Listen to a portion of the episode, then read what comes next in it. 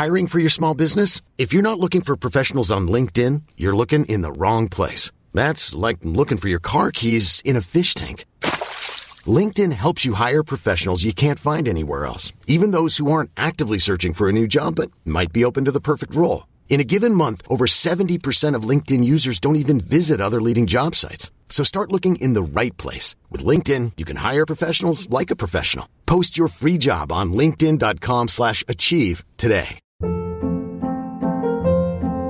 Hold up. What was that? Boring. No flavor. That was as bad as those leftovers you ate all week. Keke Palmer here. And it's time to say hello to something fresh and guilt-free. HelloFresh. Jazz up dinner with pecan-crusted chicken or garlic butter shrimp scampi. Now that's music to my mouth. HelloFresh. Let's get this dinner party started. Discover all the delicious possibilities at HelloFresh.com.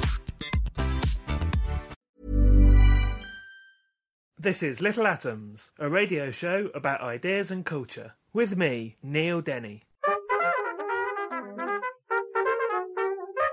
This week, we take a curious journey through our cosmic family tree with astrophysicist Dr. Jillian Scudder and her book, Astroquizzical.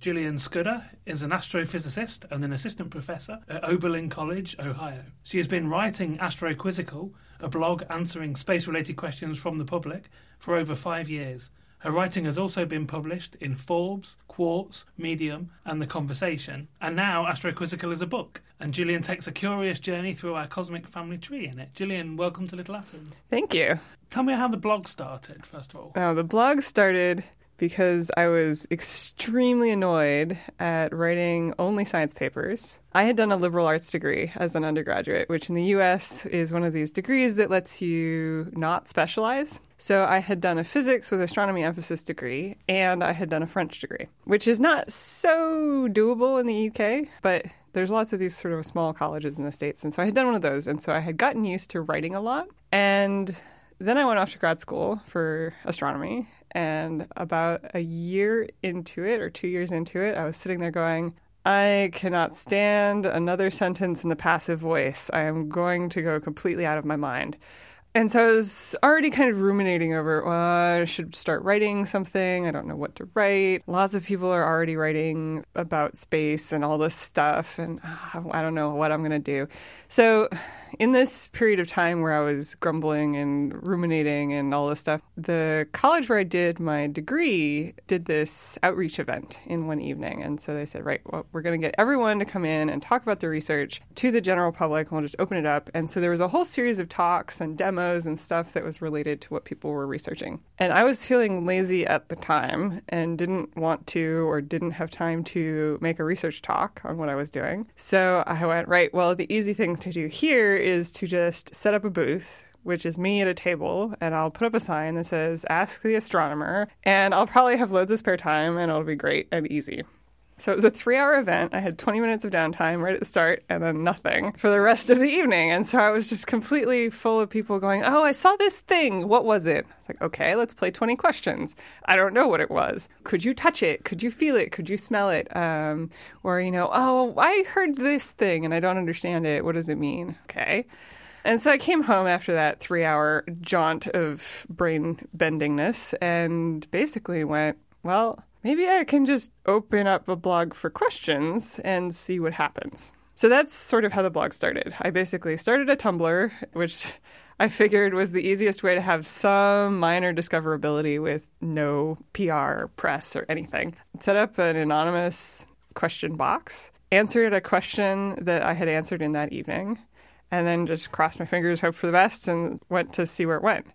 And so I was fully convinced it was going to die in like 6 months. And I have been doing it for 5 years. So how did the book come out of that then? The book came out because after 3 years of writing, I was staring at the blog and going, I've pretty much written a book. I feel like maybe it should be a book. And so I talked to a whole bunch of people that I had sort of either been talking to along the way, so author friends of mine and a couple of other people that were more book-related and less blog-related, and sort of fielded the idea to them. And it seemed like, yeah, it would work as a book. And then I basically tried to talk to some people I knew who had published and see if there were any recommendations for who to work with. And one of those people very kindly pointed me towards Icon. I said, well, they do nonfiction. They're open for pitches.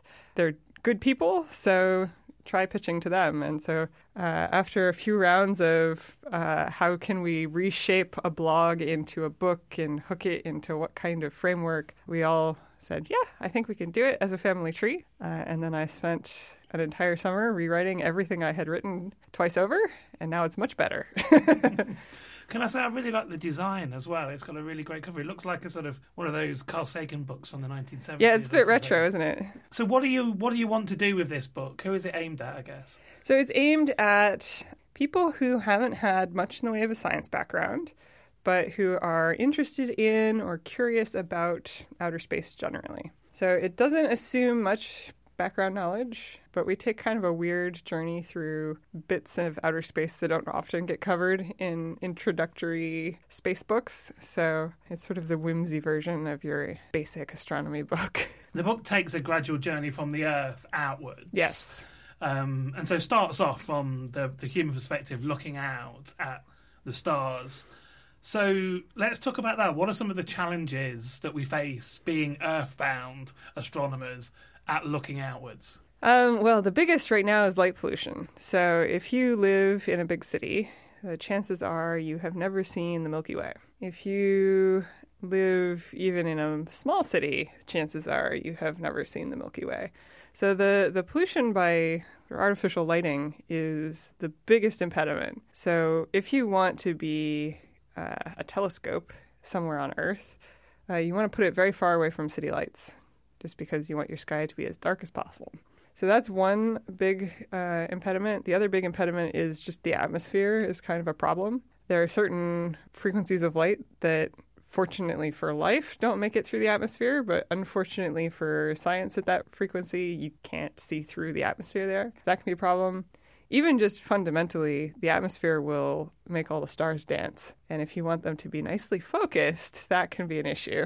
The book also contains, as we go along, certain thought experiments. Yes. And the first one in this section talks about how we know obviously light travels at the speed of light, and we know looking up at the stars up in the sky that some of them are many light years away, and therefore we're looking at them in the past, yes, basically.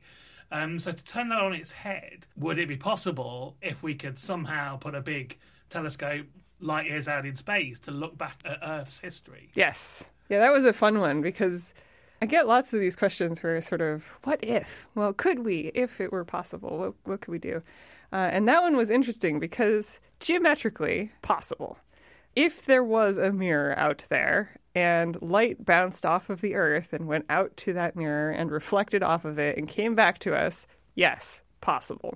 In practice, impossible. One, because there's no mirror, but two, because the Earth is not a laser. So we can bounce laser light off the moon and see it come back because we know exactly what color that laser light was when it left. But the Earth reflects all sorts of colors. So differentiating, this was Earth light when it left the Earth and now it's back, from just any other light that might be coming back to us is really, really tricky. We're going to move on to the moon. So you just mentioned this idea of firing a laser at the moon, and we do that. Why? It's partially to, well, I think it's primarily to just get a very accurate measure of the distance between us and the moon, so we can track how quickly it's receding away from the Earth. Also, it's just fun. Yeah, you can bounce a laser off the moon and you can see it come back. But the moon is receding away from the Earth. Yes. That's the key takeaway point. Very, very slightly every year. Let's talk about how did the moon become the moon? Well, that is still up for some debate. The best theory so far is that you take an object about the size of Mars and you smash it into a very early Earth, and you create a huge amount of wreckage out of what used to be a proto-Earth and what used to be an object sort of Mars-sized. What happens at that point becomes kind of hazy. So the traditional version of this theory goes that it destroyed the outer crust of the proto-Earth, and the core of the incoming object and the core of the proto-Earth sunk together, and then the crust got flung out into this ring of molten rock and dust and gunk, and that then coalesced back into what we now know as the moon. And we know this because the moon has rock on it that's like rock on Earth. Yeah, very, very similar to rock on Earth. So the only real way to explain that is if they were once part of the same object. There are slight differences, though, and so that's part of the tricky part. So the question is, was it really just a haze of molten rock, or did it vaporize some of the surface of the proto-Earth? And in that vaporization, did certain things happen? Yeah, because the question that throws up is, where's all the rock from this Mars-like object that actually hit into it? If the moon is made of rock that's the same as the Earth, where did all the other stuff go? So this is one of the... If you vaporize the rock, then you can sort of fix that problem, because then you expect that the two might have mixed a little bit more thoroughly before the moon condensed back down. So it's thinking about that is really fun, because you just don't think about these kind of destructive, catastrophic collisions happening, because they don't anymore. This is stuff that only happens very early in the life of our early solar system. You just raised something that comes up later on, and I named this idea of the planetesimals and clouds around a sun that gradually coalesce together, and then gravity pulls them together and they eventually form into a planet. And I've often wondered, how did that planet end up as a ball then, if it's just made up of these bits of rocks? Of course, it never even occurred to me until I read it in your book that, of course, most of this stuff is probably soft. Yeah, it's quite hot. The early solar system is still cooling down. So, yeah, you have these kind of... I think of them as kind of tacky balls of molten rock. So you think of glass as quite a solid object, but if you heat it up, you get this taffy-like substance. And so if you heat rock up, it can behave the same way. You get lava that has this taffy-like appearance. And so if you smack two balls of really molten rock together, they're going to stick rather than shatter. So, yeah, they're really hot in the young solar system, and so the sticking together process is much easier than you can think of it now. Like, if you ran two planets into each other now, you would still get that because the cores are molten, but it would be much more catastrophic than in the very young solar system where you're just really flinging hot pool balls at each other.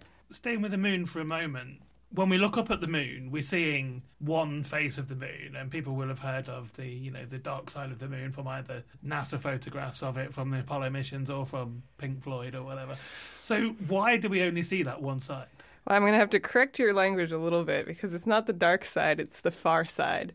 Blame Pink Floyd, not me. I can blame Pink Floyd. He's an artist. But yeah, the far side of the moon is illuminated just as much as the near side of the moon. But we miss it because the moon is in a very special configuration with the Earth. So as the moon rotates around the Earth, it is very slightly turning so that its one side is always facing the Earth, which rotates much faster in the middle of this.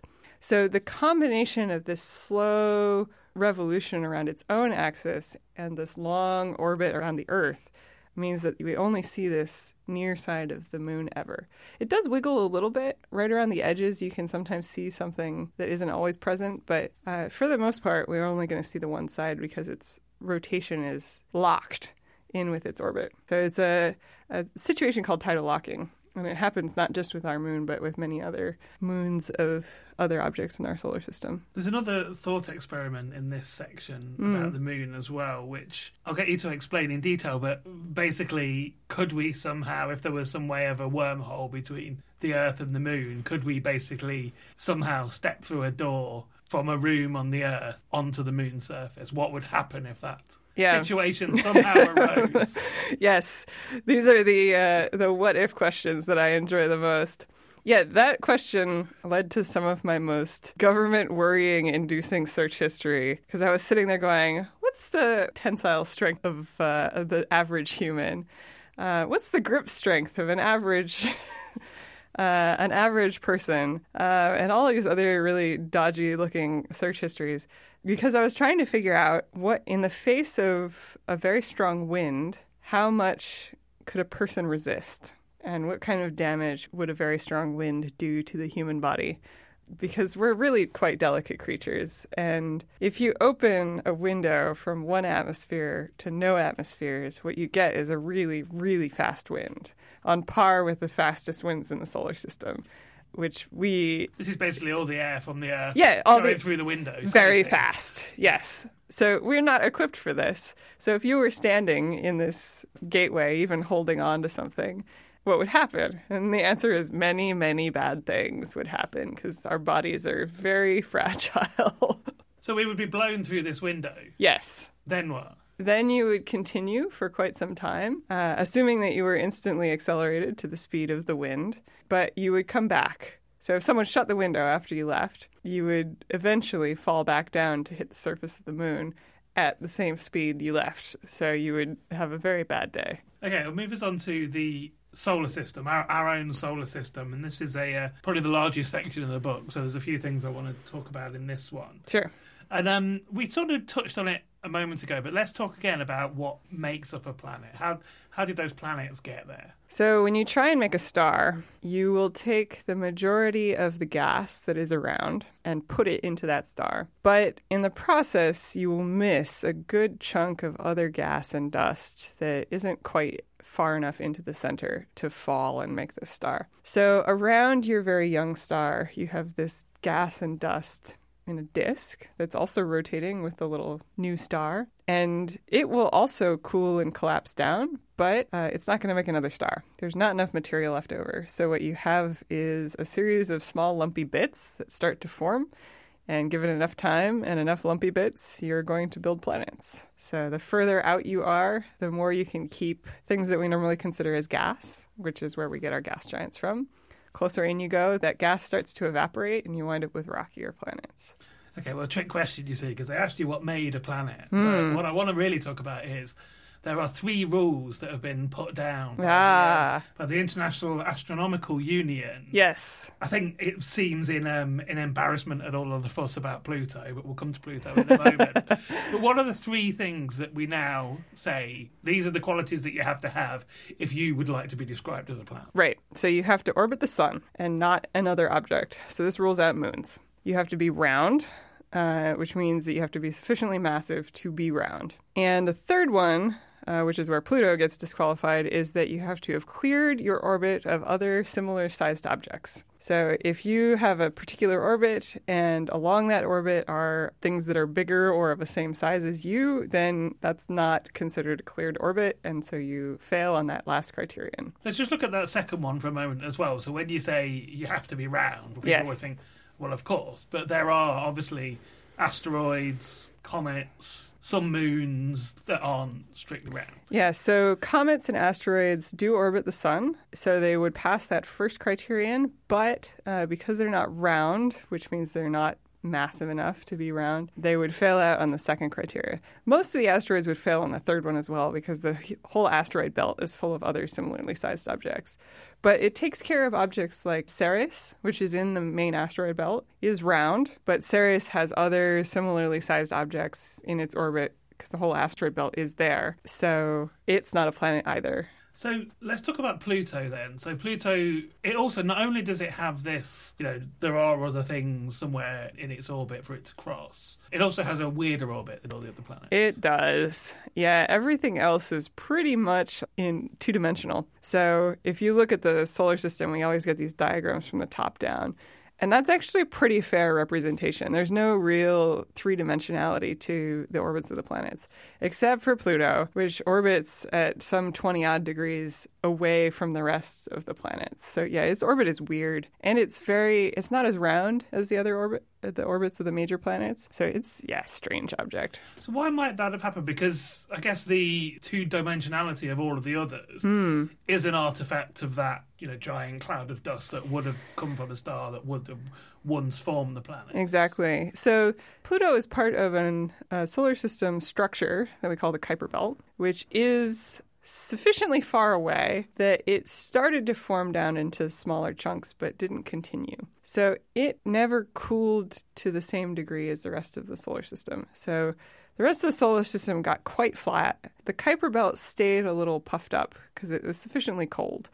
And so within that Kuiper Belt, there is more three-dimensionality. So it's more normal for an object that belongs to that cloud to have some slightly inclined orbit, whereas For a major planet, you wouldn't expect that. So Pluto's reasonably normal for the Kuiper Belt. It's abnormal as a major planet. Can we just talk about, I'm going to come back to Pluto in a moment, but while we're talking about the abnormality of its orbit, a couple of the planets, Venus and Uranus, also have differences to the rest of the planets. Yeah, they rotate the wrong way. So Uranus rotates on its side. That's weird. So it rolls like a bead along a table, and Venus is upside down for unknown reasons, basically. The assumption is that they must have been hit very hard early in their life, and so while we expect most things to orbit in the same way, everything else does, but those two objects must have been struck early enough and hard enough in their lifetime that they were tipped over, or in Venus's case, completely upside down. Why would we assume all the other ones would spin the same way? So when you have a spinning cloud of dust and gas, it is going in one direction. And if you start to collapse it down a little bit further, you're going to spin it up. And since there is this net rotation in one direction to start with, you would expect them all to spin up in the same direction. So the rest of the planets seem to abide by this. Even Mercury, which is super close to the sun and extra strange for a number of other reasons, orbits consistently with the rest of the planets. And so anything that Jupiter does, most of the rest of the planets should be doing, because Jupiter has most of the mass in the solar system that isn't in the sun. And everything lines up, but it's just from this condensation down into a smaller object, you're going to spin up a little bit more, and there's going to be a little bit of net rotation attached. So they should all do something consistent. Just back to Pluto for a moment. When we first were able to get photographs of Pluto, all we saw were these very sort of like blurry images, and it's, you know, very far away and sort of out of sight and out of mind. And then we've had that whole, you know, unpleasantness where we've decided Pluto is no longer a planet and everything, and everyone's embarrassed about that. And then New Horizons, the probe's just recently been and visited Pluto, taken some amazing photographs of it. So what have we seen? Pluto's amazing. So Pluto has an atmosphere, which is weird. Pluto has very varied terrain, which is weird. Not very many craters, which is super weird. Mountain ranges that are extremely tall, made out of water ice, which is also strange. And it's just an incredibly photogenic little object out there, and we would never have known about that if we hadn't sent out New Horizons. So the turnover between how much we knew about Pluto was extremely rapid. Basically, as soon as we started seeing images come back from New Horizons, it's like, oh, okay, that's what it's like there. But yeah, you have glaciers made out of nitrogen ice on the surface of Pluto, which is still somehow geologically active to erase all the craters that it must have had. That's weird. I don't think we understand that. We certainly weren't expecting it. And one of the other things you just mentioned that is weird is its atmosphere. And if you look at the photos that were taken, it looks like there are these sort of photographic artifacts on the photo.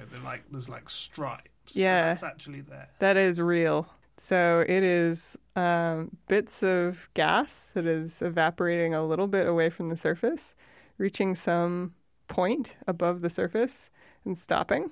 And then they sort of stack up, and then they'll rain back down a little, and they'll stack up. And so you get these bands of gas surrounding Pluto in a way that was really unexpected. We didn't think it was going to have an atmosphere. As soon as we saw it had an atmosphere, it's like, well, that would be what that atmosphere would do. But it's really cool that we managed to capture it. Hey, I'm Ryan Reynolds. At Mint Mobile, we like to do the opposite of what Big Wireless does. They charge you a lot. We charge you a little. So naturally, when they announced they'd be raising their prices due to inflation, we decided to deflate our prices due to not hating you. That's right. We're cutting the price of Mint Unlimited from $30 a month to just $15 a month. Give it a try at mintmobile.com/switch. $45 up front for 3 months plus taxes and fees. Promo rate for new customers for limited time. Unlimited more than 40 gigabytes per month slows. Full terms at mintmobile.com. Hiring for your small business? If you're not looking for professionals on LinkedIn, you're looking in the wrong place. That's like looking for your car keys in a fish tank.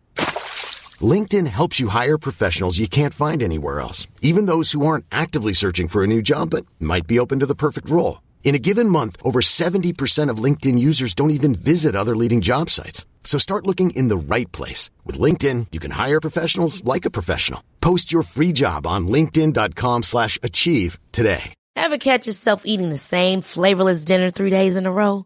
Dreaming of something better? Well, HelloFresh is your guilt-free dream come true, baby. It's me, Keke Palmer. Let's wake up those taste buds with hot, juicy pecan-crusted chicken or garlic butter shrimp scampi. HelloFresh. Stop dreaming of all the delicious possibilities and dig in at HelloFresh.com. Let's get this dinner party started.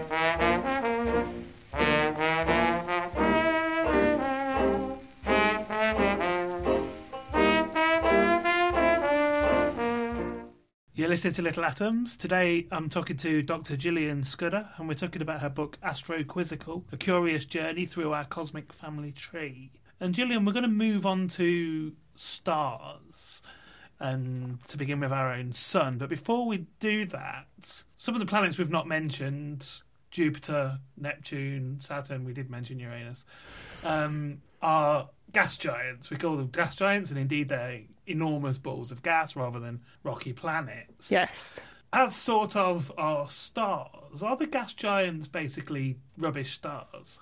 Well, so the boundary between large versions of Jupiter and very rubbish stars is a fuzzy one. If you keep adding mass to Jupiter-type objects, at some point you start calling them a star. And that boundary is where you start fusing hydrogen into helium in the centers. Jupiter is warm, so in that regard, if you wanted to call it a rubbish star, you could. But the boundary is usually set much higher at something like, I can't remember, I think it's 30 times the mass of Jupiter or so. But it's kind of a weird boundary. Kind of depends if it's orbiting a larger object that is definitely a star or if it's just out on its own. But you do get sort of binary star systems. Yeah.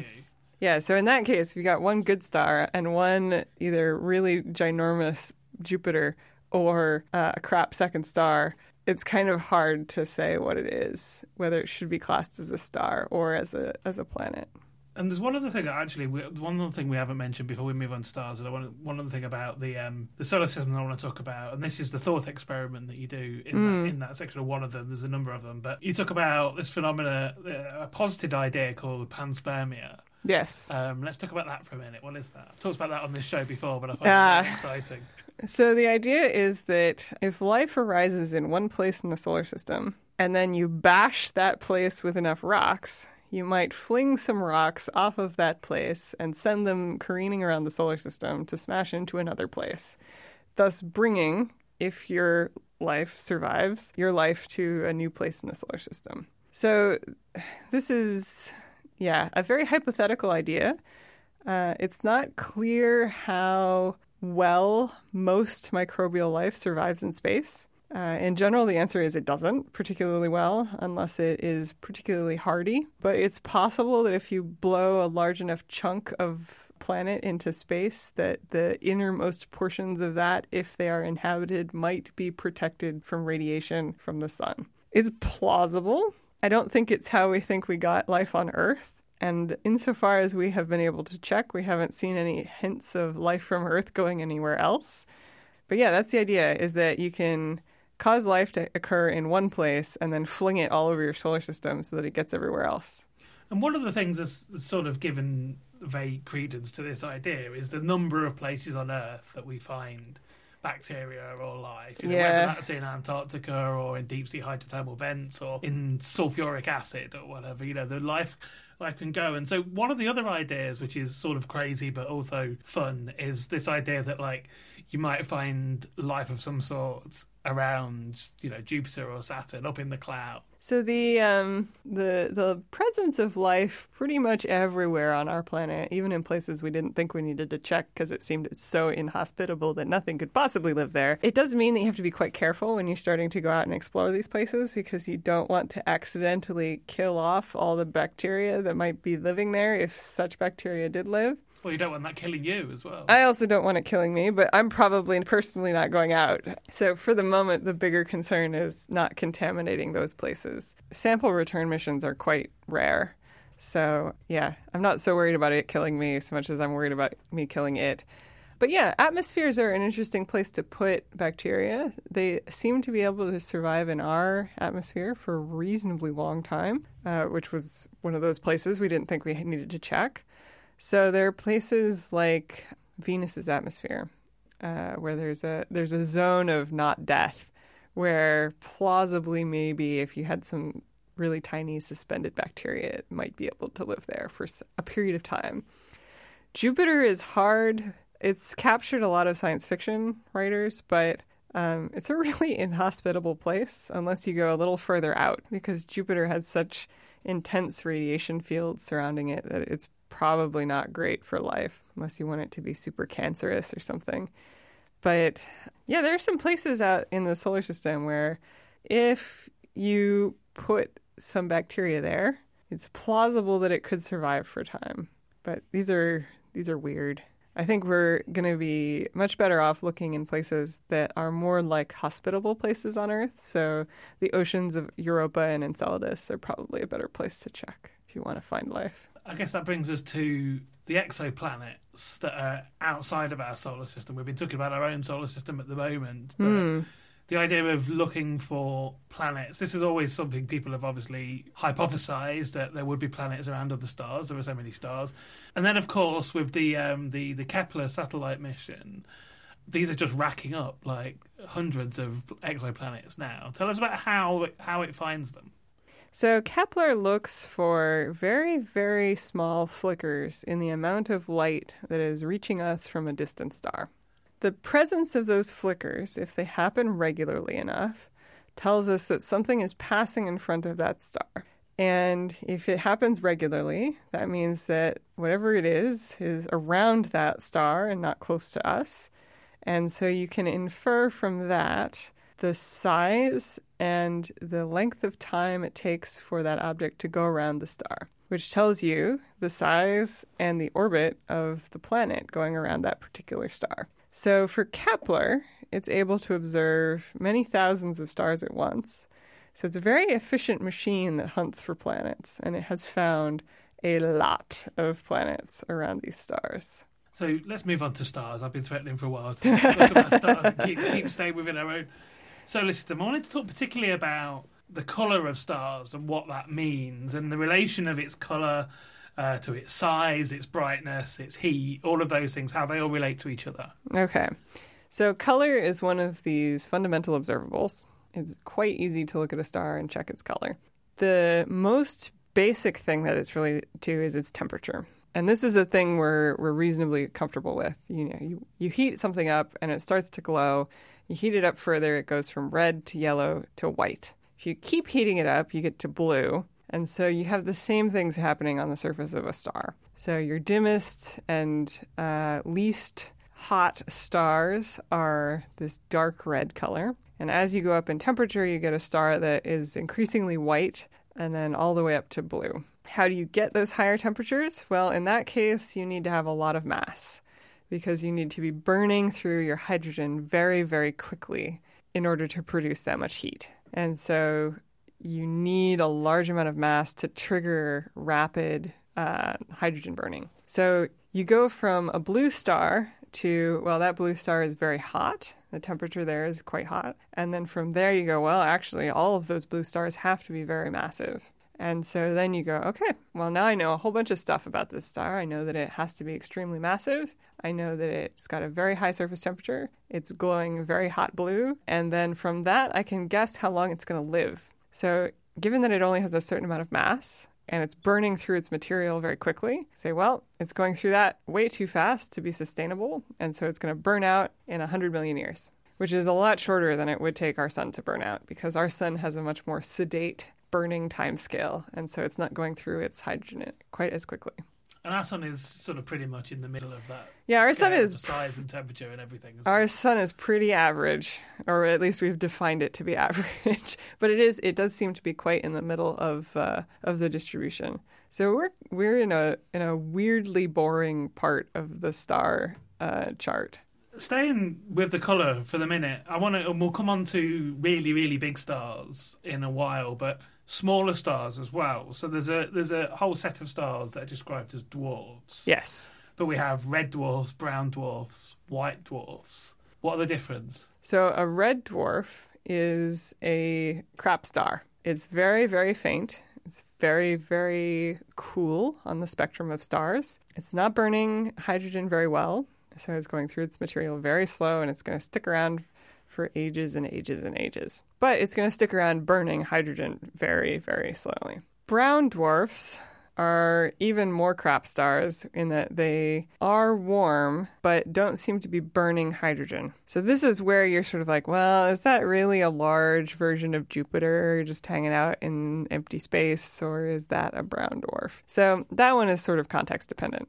White dwarfs are what happens when you explode a medium to large star.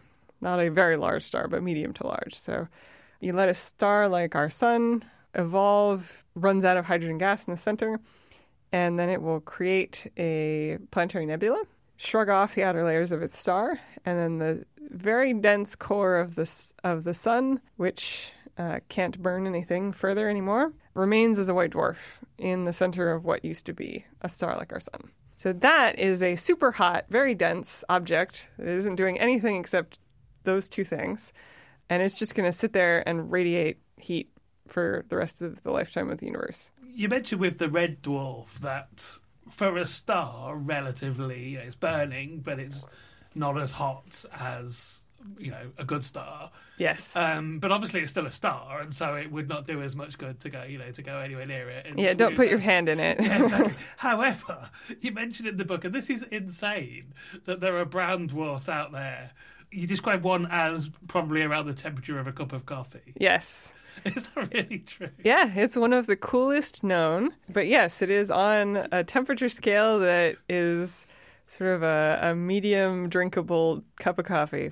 So what would that star actually, if we could go and visit that star somewhere, millions of light years away, find one, and, orbit it and look at it, and compared to our sun, which is this, roiling mass of plasma. What would this brown dwarf star that's the temperature of a cup of coffee actually look like? It would be probably an eye-bendingly distressing color of deep purple. So, this color that you get to and it's not quite black anymore, but your eyes are trying to decide whether they should use their black and white receptors or their color receptors. It would be really deep color. It would not be great for you to stand there unprotected because it's still going to be producing a lot of heat and you can get sunburns that way quite quickly. But it might have some clouds instead of looking like a boiling pot of water like our sun does. It's unclear what those clouds would be doing, if there would be some kind of really bizarre precipitation on that surface. It's possible. Yeah, it would be a weird thing to look at. I mean, they would be fascinating, but it would be kind of underwhelming because they're really not that bright. I mean, if you got close enough to it, you would feel something because it's still hot. So much in the same way that you can put your hand over your cup of coffee and tell whether you should stick your tongue in it yet or not, but you would probably not see this blaze of light from it the way you see it from our sun. Really, really big stars then next. So stars tend to get really massive as we're moving into the next section of the book when they're sort of heading towards the end of their life. Yes. Describe, is it UY Scuti? Yes. Scuti? Tell us about that star. It's the biggest one we know of. So if you put it in the center of our solar system, it would consume all of the rocky planets. It is a hypergiant star, which is astronomers naming things. as a giant, supergiant, and then running out of names and going, well, this one is in a class of its own, so let's call it a hypergiant. And it is towards the end of its life. So this is a star that is running out of stuff to do in its core. So it's not really burning hydrogen into helium anymore. And as a result, the pressure from the inside of the star is overcoming the gravitational pull. And so it's expanding. This particular star is many hundreds of times more massive than ours, but it's thousands of times bigger than ours. So it's an extremely puffy star. And as a result of puffing up, its surface has cooled. And so now we're back in a regime of, well, it's red, its surface is cold, but we're no longer tracing mass in the same way because we're in this unusual part of a star's lifetime. So what will happen? To this particular star, it should explode. So it will probably supernova, which is an explosion so catastrophic it will outshine the galaxy temporarily. And it will release a lot of heavy elements back into the gas that surrounds it, which will allow for more iron to be present in that part of the sky, more carbon, more oxygen, all these things that we need to be alive, and released back into the gas around it.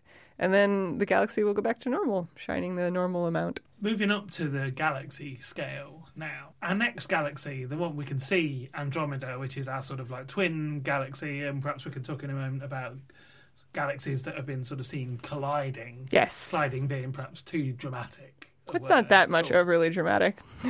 But Andromeda, our twin, the one we can see with the naked eye, how far away is it? 2.5 million light years. But so if we were looking back from Andromeda back towards Earth in this impossible way that we decided in the first part that we can't do, but let's just say hypothetically that we can, we would basically be seeing the earliest sort of hominids on the Earth. Yes, yeah.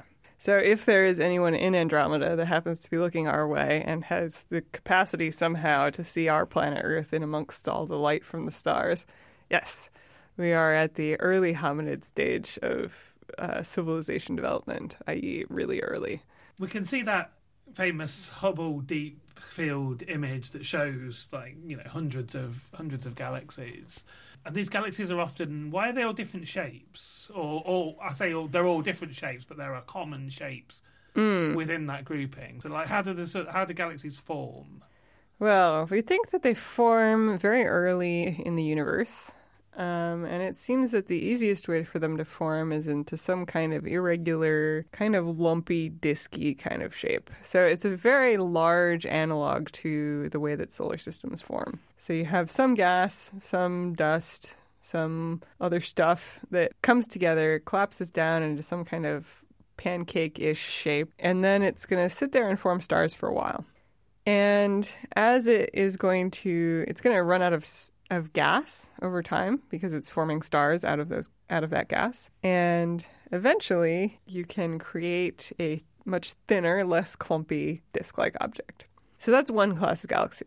The other class of galaxy are these reddish, orangey, football-y shaped round things, which we very inventively called elliptical galaxies because they're elliptical shaped. And they are weird because in the early universe, there's much less gas there. They're not forming so many stars. The stars themselves are on random orbits. And so we think that these are probably created when you smash enough galaxies together. And the galaxies that you're smashing together are either going to be these clumpy disk-like galaxies or the less clumpy disk-like galaxies or another elliptical galaxy. So if you throw two things together enough, then you'll scramble the orbits of all of the stars and make this roundish object, and you will stop the formation of stars for some reason, and you'll be left with basically two populations. You've got the disk lumpy stuff in the deep field, which you see quite a lot of, and then you've got these fuzzy round objects, which is the other half. Now, you've described smashing galaxies together there, and you picked me up when I said that the collision of galaxies was not perhaps quite as exciting as that. But this is a thing that's happening on an extremely slow scale. Oh, yeah. This is a billion-year timescale kind of thing. Several billions of years between start and finish. So what happens when two galaxies meet? So in general, they don't meet face-to-face. So they will swing past each other on some kind of oblique course. And then the gravity between them will start to shear galaxies, or shear the gas and shear the stars away from whatever its original shape was. If the galaxies are moving fast enough, they'll just keep going, and that's the end of that. So you've sort of distorted your galaxy a little bit, you've silly puttied it out into a longer string, and then they just keep going, and they will never the twain shall meet again. If they're moving slower, then after that first encounter, they'll come back for more, and you'll keep doing this, and the galaxies will slow down and slow down and slow down until they create one single, much larger object as the sum of the two. So we're coming towards the end of the book, and we've started on Earth, and we've travelled the distance of our solar system. And you talk in the book about, you know, the Voyager probes, and Voyager is, you know, only just a few years ago left, gone into interstellar space. So that's, you know, taken 30 years to traverse our solar system. And we've mentioned the fact that, you know, the Andromeda galaxy is a couple of million light years away. But we can see this picture of thousands of millions of other galaxies out there in the universe. And so, to the universal scale, how do you even begin to contemplate that there? Well, things on a universal scale like that. With many years of training. I like it because I like this idea that we can understand these really huge scales. They are difficult to wrap your head around, especially because the most distant and large distant, well, the most distant galaxies are also the furthest back in time. So you can't disentangle these two things. But can we even see these things is the other thing to say there. How do we even know? So there is such a thing as an observable universe. Yes. And so time itself has not even, you know, reached, light itself has not reached the end of the universe. So yes, we're stuck with the part of the universe that we can observe. So we are seeing things as they were when the light left those objects and happened to travel in our direction. That said, there's no reason to expect that we're in a special place. So anyone else's observable universe will look a little different, but on broad strokes, the same as ours. So if we move over to the Andromeda galaxy, someone there should see pretty much exactly the same observable universe as me, but shifted by a couple million light years. So the next galaxy over should see pretty much the same thing, and the next galaxy over, and the next galaxy over. And at no point do we think that you shouldn't see, by and large, the same universe. So that's telling us that I don't know that there should be an edge. Because at some point, if you're close to the edge, you're going to see a different universe than the one that I see. But if we're not in a special place, then everyone should see the same universe. So you just keep going. Out and out to the next galaxy, and the next galaxy, and the next galaxy, and the next galaxy, and everyone's seeing the same thing. Slightly different portions, but the same universe. I think that's a rather mind-bending point for us to finish on. I've been talking to Dr. Jillian Scudder. We've been talking about her book Astroquizzical, A Curious Journey Through Our Cosmic Family Tree, which is out in the UK from Icon. Jillian, thank you so much for coming in and sharing it with us. Thanks for having me. This episode of Little Atoms was produced and presented by me, Neil Denny, and was first broadcast on Resonance 104.4 FM. Little Atoms is supported by 89Up, and the podcast is hosted by Acast. Find us on iTunes, and if you like the show, please do leave us a review. You can find old interviews, new journalism and more on our website littleatoms.com. Thanks for listening.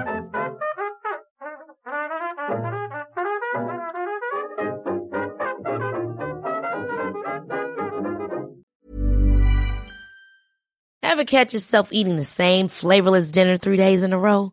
Dreaming of something better? Well, HelloFresh is your guilt-free dream come true, baby. It's me, Keke Palmer. Let's wake up those taste buds with hot, juicy pecan-crusted chicken or garlic butter shrimp scampi. Hello Fresh. Stop dreaming of all the delicious possibilities and dig in at HelloFresh.com. Let's get this dinner party started.